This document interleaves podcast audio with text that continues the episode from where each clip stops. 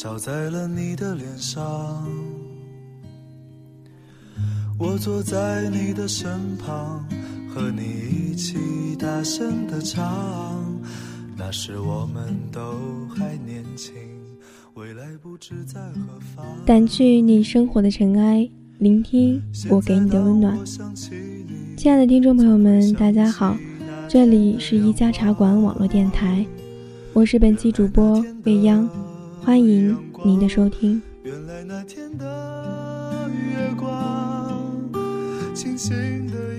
今天要和大家分享的故事是来自飞行官小北的《于心有愧》。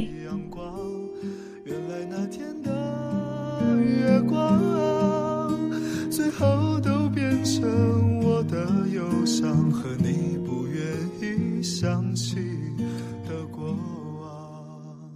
陈奕迅的《于心有愧》里有这样一句词：“良心有愧，原来随便错手可毁了人一世。”所有情绪中，除想念之外，最令人无法承受的就是惭愧了。惭愧是少数会随时间与日俱增的情绪之一，可恶之极。所以，我们需要你天地为人，用捏造出的神明来原谅我们因年少轻狂或不谙世事所犯下的过错。叶三小姐曾发过一条微博：“死之前做个忏悔，就一笔勾销了，求个心安，跟神做买卖。”你们已经永远失去了改正错误的机会，Live with it。是的，世间没有原谅这一说，即使得到当事人或当事的原谅，人也无法放过自己。过错是镶嵌在时间里的，这世上没有人可以与时间作对，如同我的随便错手，如同梦男被毁的仪式。或许吧。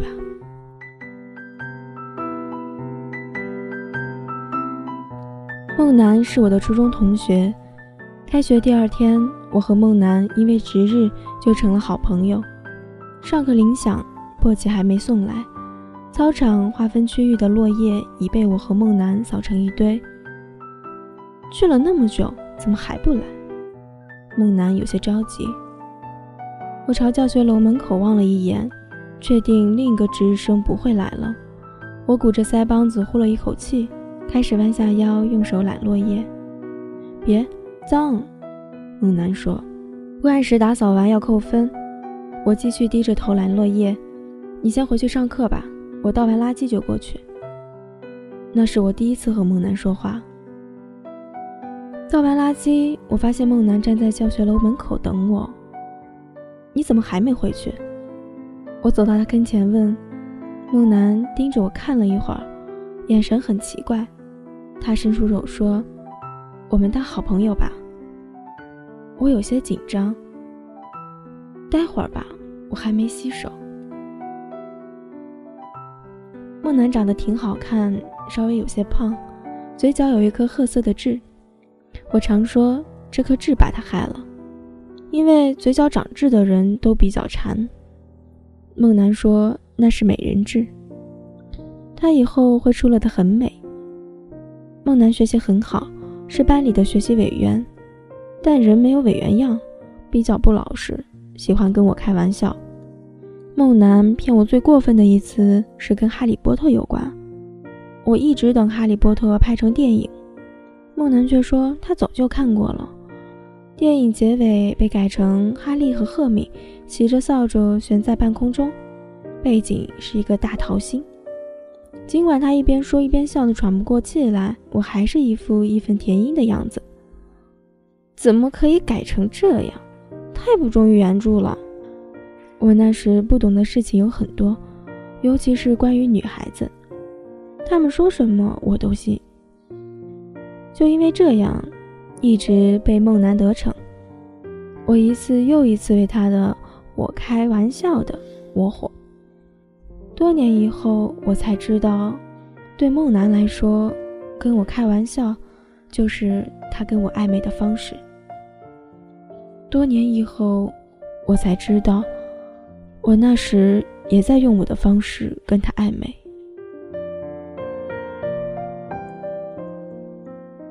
某个冬天，梦楠带了一个医院里吊水用的瓶子，装了热水用来暖手。因为烫，他用双手捂了一会儿就得松开。我趁他捂的时候，用手把他的手紧按在瓶上，想探他玩儿。谁知梦楠没有像往常一样反抗，一句话都不说。待我松开的时候，他双手通红，一抬头才发现，他脸更红。初中三年，我从来不知道暧昧是什么，梦楠也只字未提暧昧背后有什么。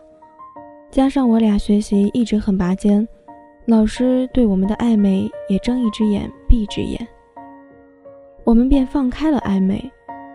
那时班里所有人都觉得我们是一对，除了我们，也除了一个叫薛燕的女生。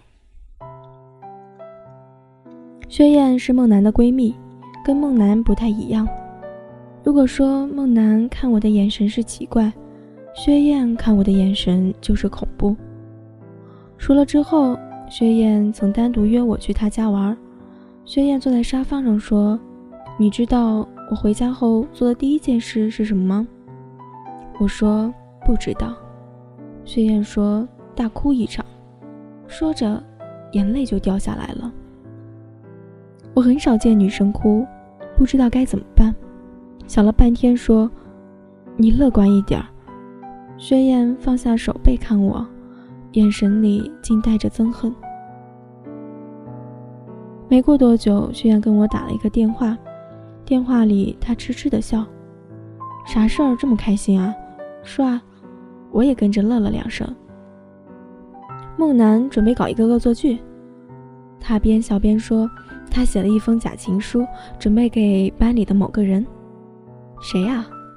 你啊！孟楠笑得喘不过气来。为什么？他觉得好玩呗。无聊。他就那样。你明天就假装不知道，要不然孟楠就该怪我了。好。第二天一早，我果然在桌洞里发现了一封情书，写得很露骨。署名却是薛燕，我火气一下子就上来了。孟楠跟我开玩笑，我习惯了，但他怎么能够署别人的名字害人呢？等中午放学，班里同学都走得差不多了，我把那封情书甩在孟楠的桌子上，以后别搞这些无聊的玩意儿了。孟楠一脸狐疑，拆开信扫了一眼，问：“什么意思？”我将昨晚薛燕告诉我的事情讲了一遍，孟楠说：“不是我写的。”我冷笑一声。梦楠一边背书包一边说：“我说了，不是我写的，你爱信不信。”走了几步之后，又回过头说：“你宁愿相信他是吧？”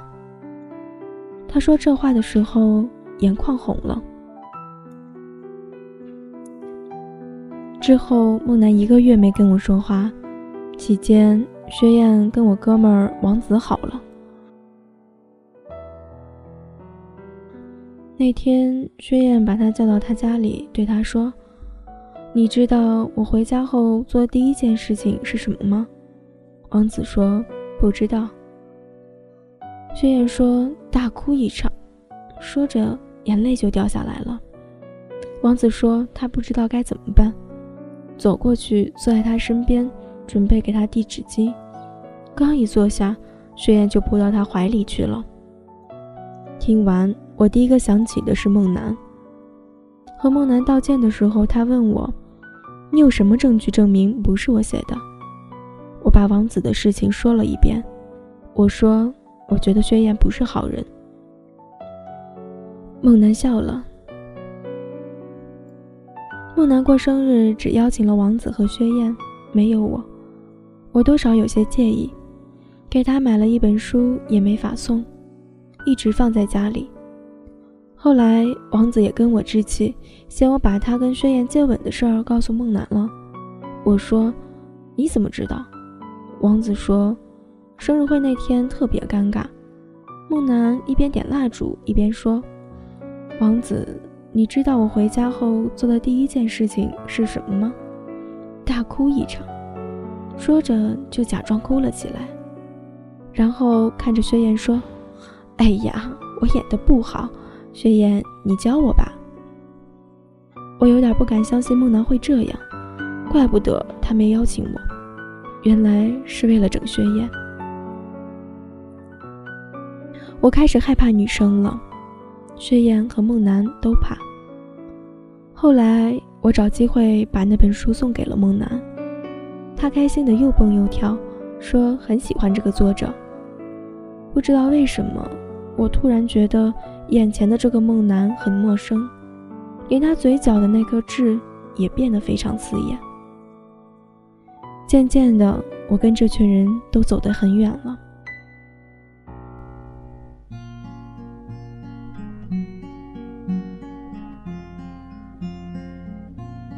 在那之后，我没有加入其他小群体，自顾自的学习和玩耍。那大概是我第一次感到寂寞吧。上课还好，下课就坐在座位上复习功课，周围的人来来往往，都像是故意的。有时我偷看坐在教室另一边的梦楠在做什么，他永远和他的朋友们打打闹闹，包括学业。女人真的很奇怪，我苦笑。梦楠转学那天，我们在肯德基见了一面。为什么转学？我问。我搬家了。搬到哪儿了？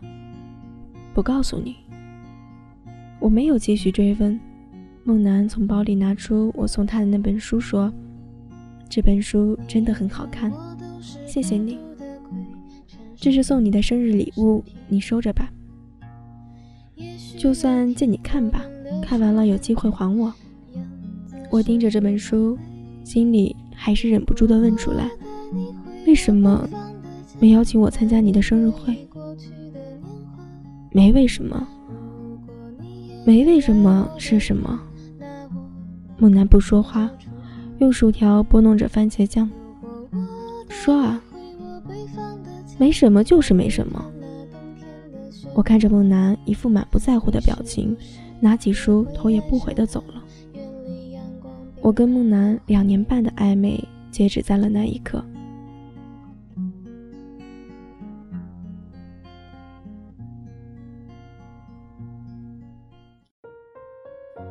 再跟梦楠联系是好多年以后，那时我已经工作了。某次聚会上，王子喝大了。拉着我的手，不停的道歉。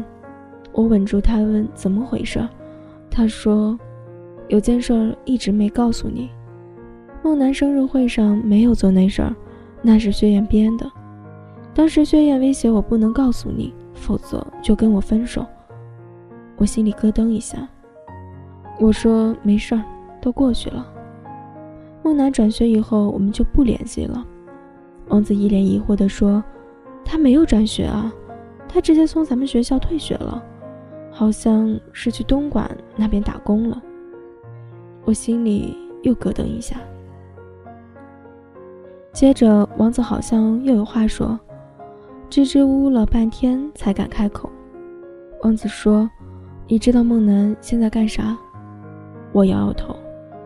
王子说：“难怪，你一直在外地，不知道梦楠当小姐了。”我不知道哪里来的一股无名火，怒气冲冲地问王子要梦楠电话。王子说他没有。我猛地站起来，走到 KTV 控制台，按下静音键，说：“你们谁知道梦楠电话？”所有人都愣了，一副不认识我的样子。这时，一个女生笑得掏出手机，晃动两下，说：“她有，是薛燕。”我没工夫理会眼前这个女人会耍什么花招，走过去直接抢过她的手机，走到卫生间，翻到电话簿，借着酒劲儿，我一边用我的手机拨号，一边自言自语：“你怎么敢？你怎么敢？”电话拨通了，小北，你怎么知道是我？我有你的号。我想问他是不是当小姐了，却不知道怎么开口。我说：“有我的号怎么不联系我？”梦楠沉默了好久，说：“讨厌你呗。”可能是我喘气声音太大，梦楠感觉出来了。他问：“怎么了？”我不说话。是不是你都知道了？知道什么？我故意装傻。知道我当小姐了呗。他语气过于轻松。我一阵心痛，不知道为什么，我心里隐隐约约在等一句话。那句梦楠以前常说的“我开玩笑的”，但这次却没有等来。梦楠跟我约了个时间见面，叫我带上那本我送他的书。我回家翻箱倒柜找了好久才找到，八年过去了。我头一回翻开，扉页上写着“我最喜欢的人送我的书”。我咚的一声坐在沙发上。再次见到梦楠时，我吓了一跳。梦楠瘦了，变得非常好看，可我总觉得她长得跟以前有点不太一样。你是不是整容了？没有啊，猛男笑，肯定有，哪整了？你猜？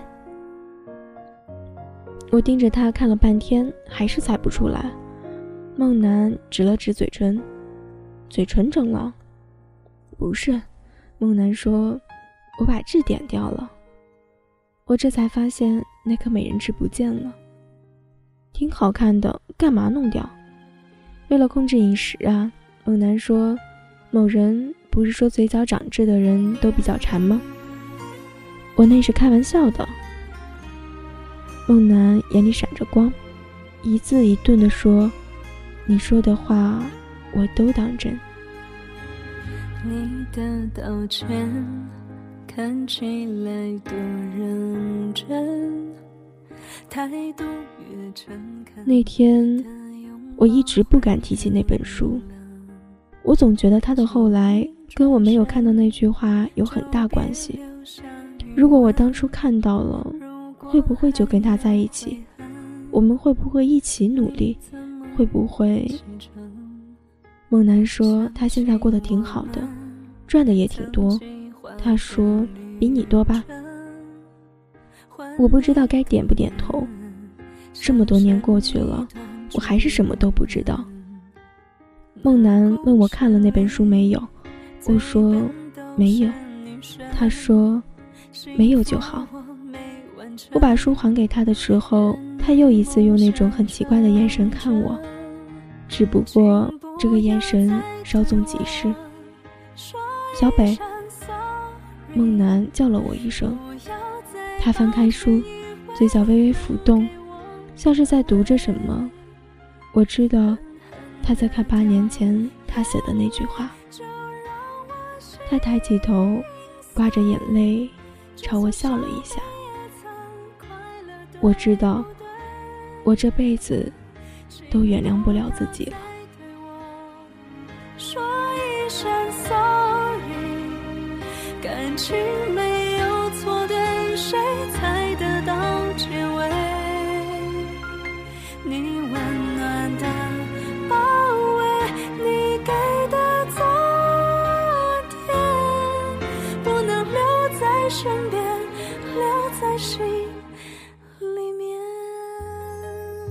青春里有那么多的错过，有多少心事一直萦绕在你的心头，久久不能平复呢？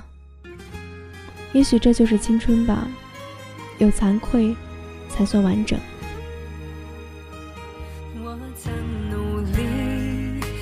掸去你生活的尘埃，聆听我给你的温暖。本期节目到这里就要结束了，感谢您的收听，我是未央。我们下期节目再见。